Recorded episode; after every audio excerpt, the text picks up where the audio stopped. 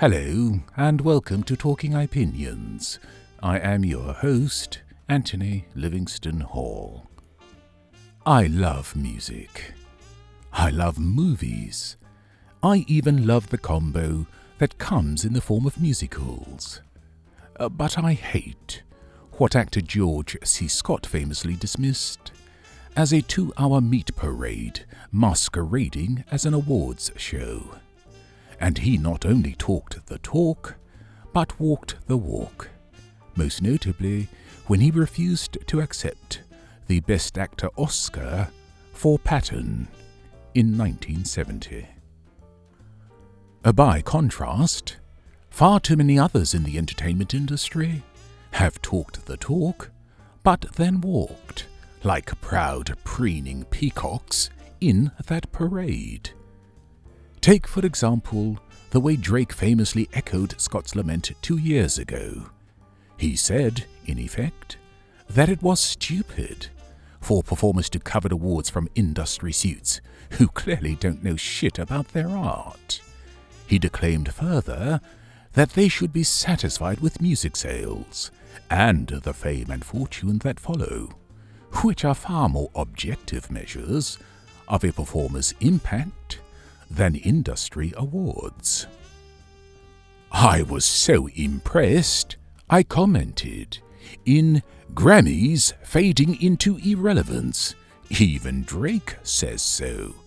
On February 11, 2019. But I was constrained to note that Drake talked that talk while standing center stage after accepting a Grammy. In doing so, he showed that even he does not have the self esteem to emulate Scott.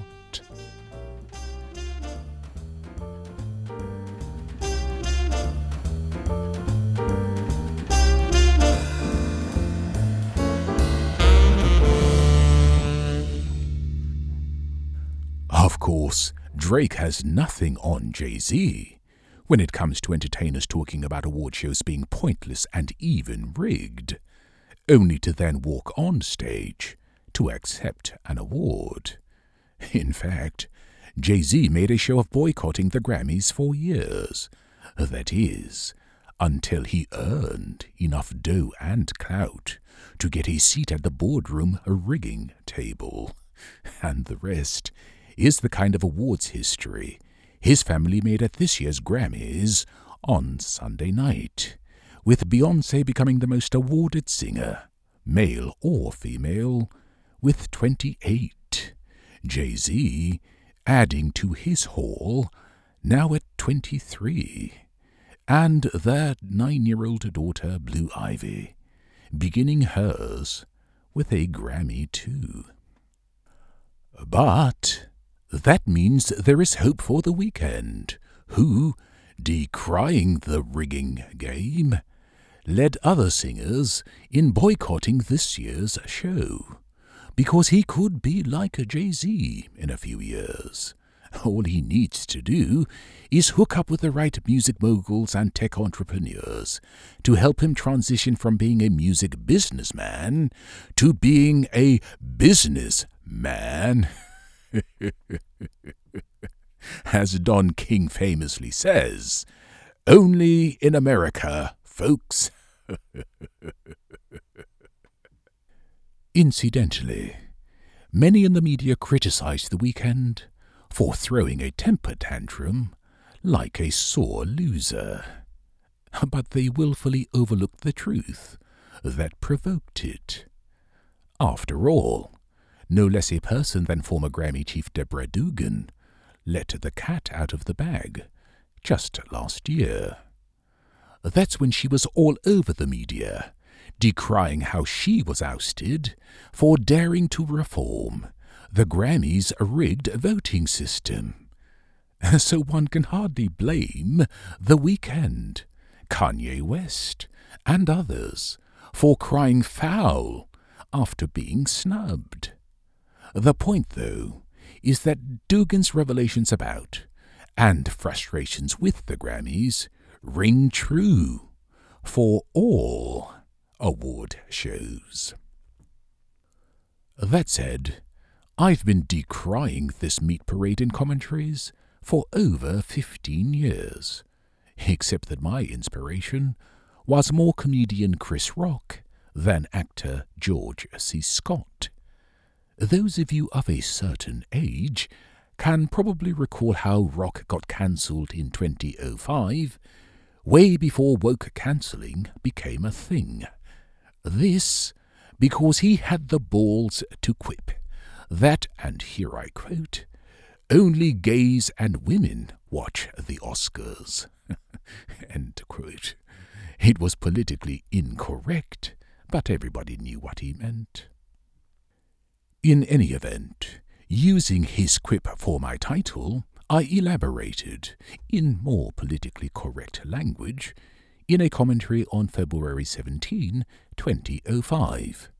Specifically, I noted that, with all due respect to critics and members of the Academy, how much a film makes, not whether it wins an Oscar, is the generally recognized measure of its success. This, especially considering that winning an Oscar is more the result of crass political campaigning than any assessment of artistic merit. I added that it might surprise, if not disillusion, many fans to learn that studios covered the Oscar for Best Picture primarily because, as Sumner Redstone, the owner of Paramount, conceded in a moment of extraordinary candor, it guarantees millions more in box office receipts. I then concluded by giving some credence to Rock's quip, which, alas, was homophobic, no matter how jocular his intent, because I admitted that I have little regard for preening pampered poseurs, showing off their borrowed frocks and bling bling, as a prelude to a now four hour show, only six minutes of which anyone really cares about.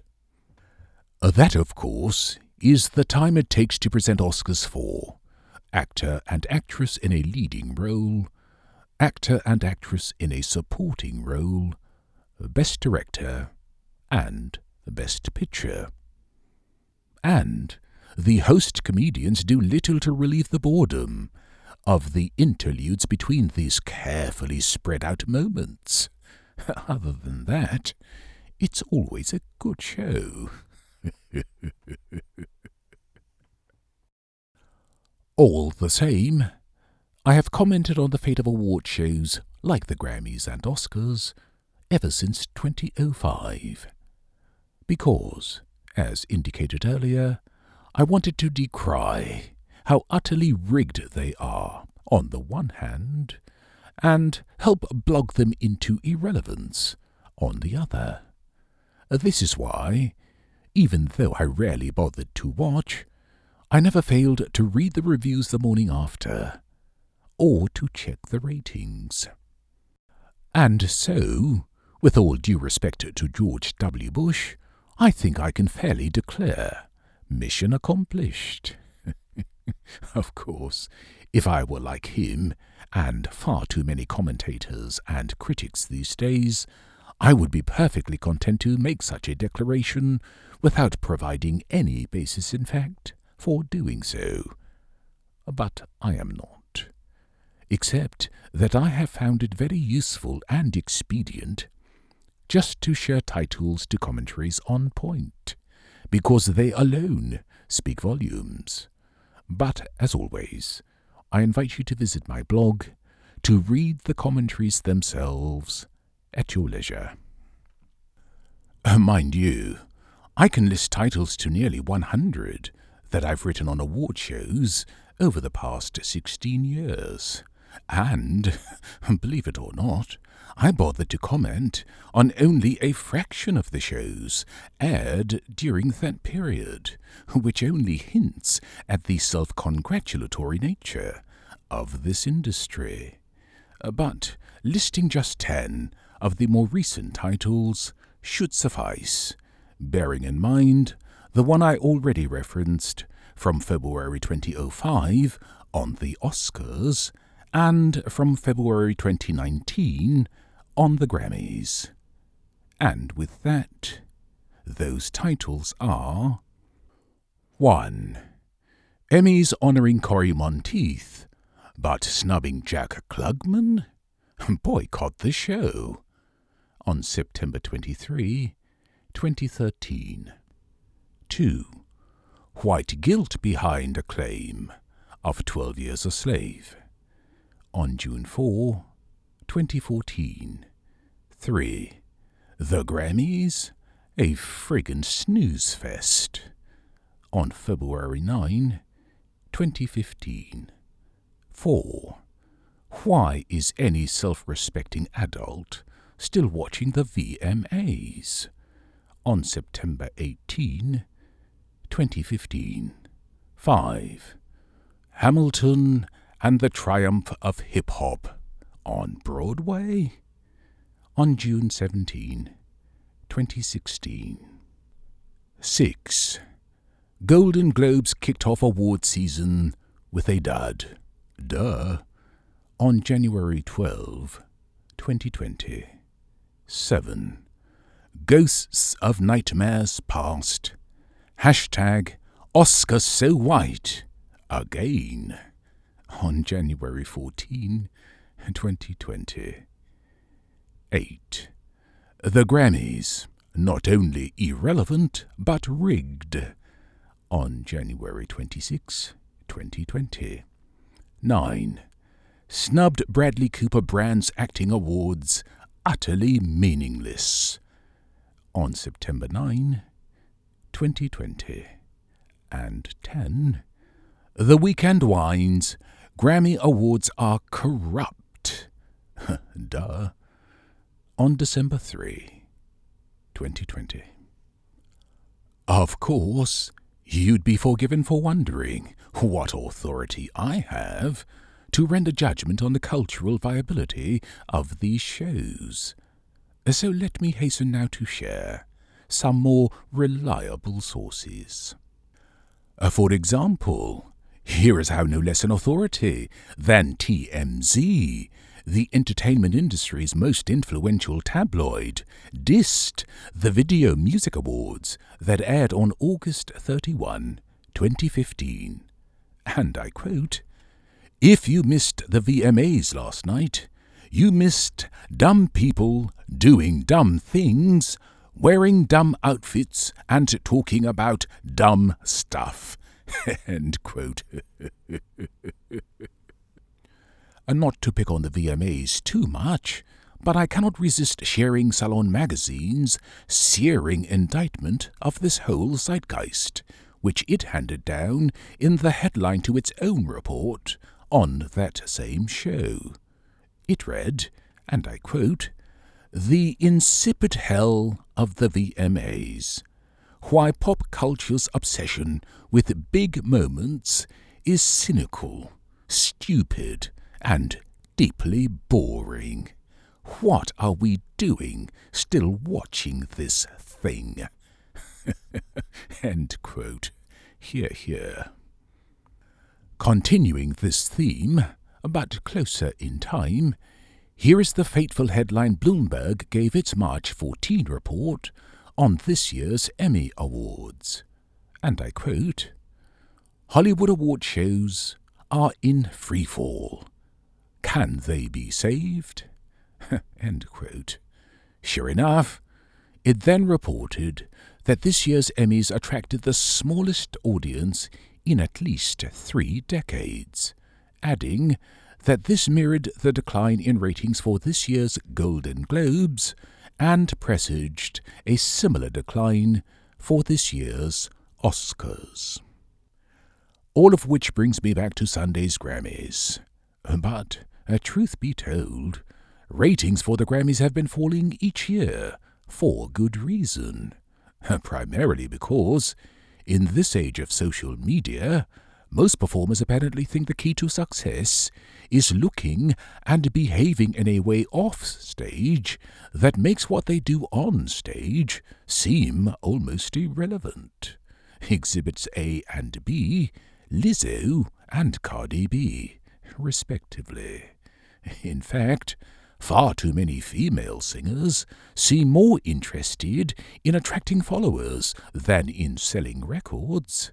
In this sense, they aspire more to be the queen of social media than the queen of pop, soul, or hip hop. By sterling contrast, Adele not only sings like an angel, she might just be the music industry's saving grace. Unfortunately, this industry has so little to do with music talent these days that Adele performing on the Grammys is rather like Andrea Bocelli performing on So You Think You Can Dance?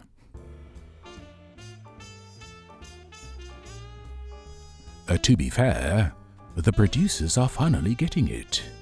Only this explains why they programmed this year's Grammys to play out more like a professional version of American Idol than previous shows. Live performances by the Black Pumas, Silk Sonic with their deft old school Temptations vibe, and one or two others reportedly made the show. Hell, it might have been easy to forget you were watching an awards show. Unfortunately, even copying the Idol format did not rescue the Grammys from its death spiral. Anyone who knows anything about the entertainment industry knows that Variety magazine is its Bible. That's why the banner headline in its Monday edition reverberated like the Almighty God rendering judgment. It read, and I quote, TV ratings, Grammy Awards hit record low. End quote. In fact, the show drew only 8.8 million viewers, down from 18.7 million just last year. Frankly, there is no denying the fading appeal of all award shows. Yet, while it is clearly disposed to reprogramming, the entertainment industry does not seem disposed to ending this annual meat parade. Uh, therefore, I urge producers to at least reprogram each show to run no more than two hours, filling the reduced time between handing out the most popular awards with popular performances.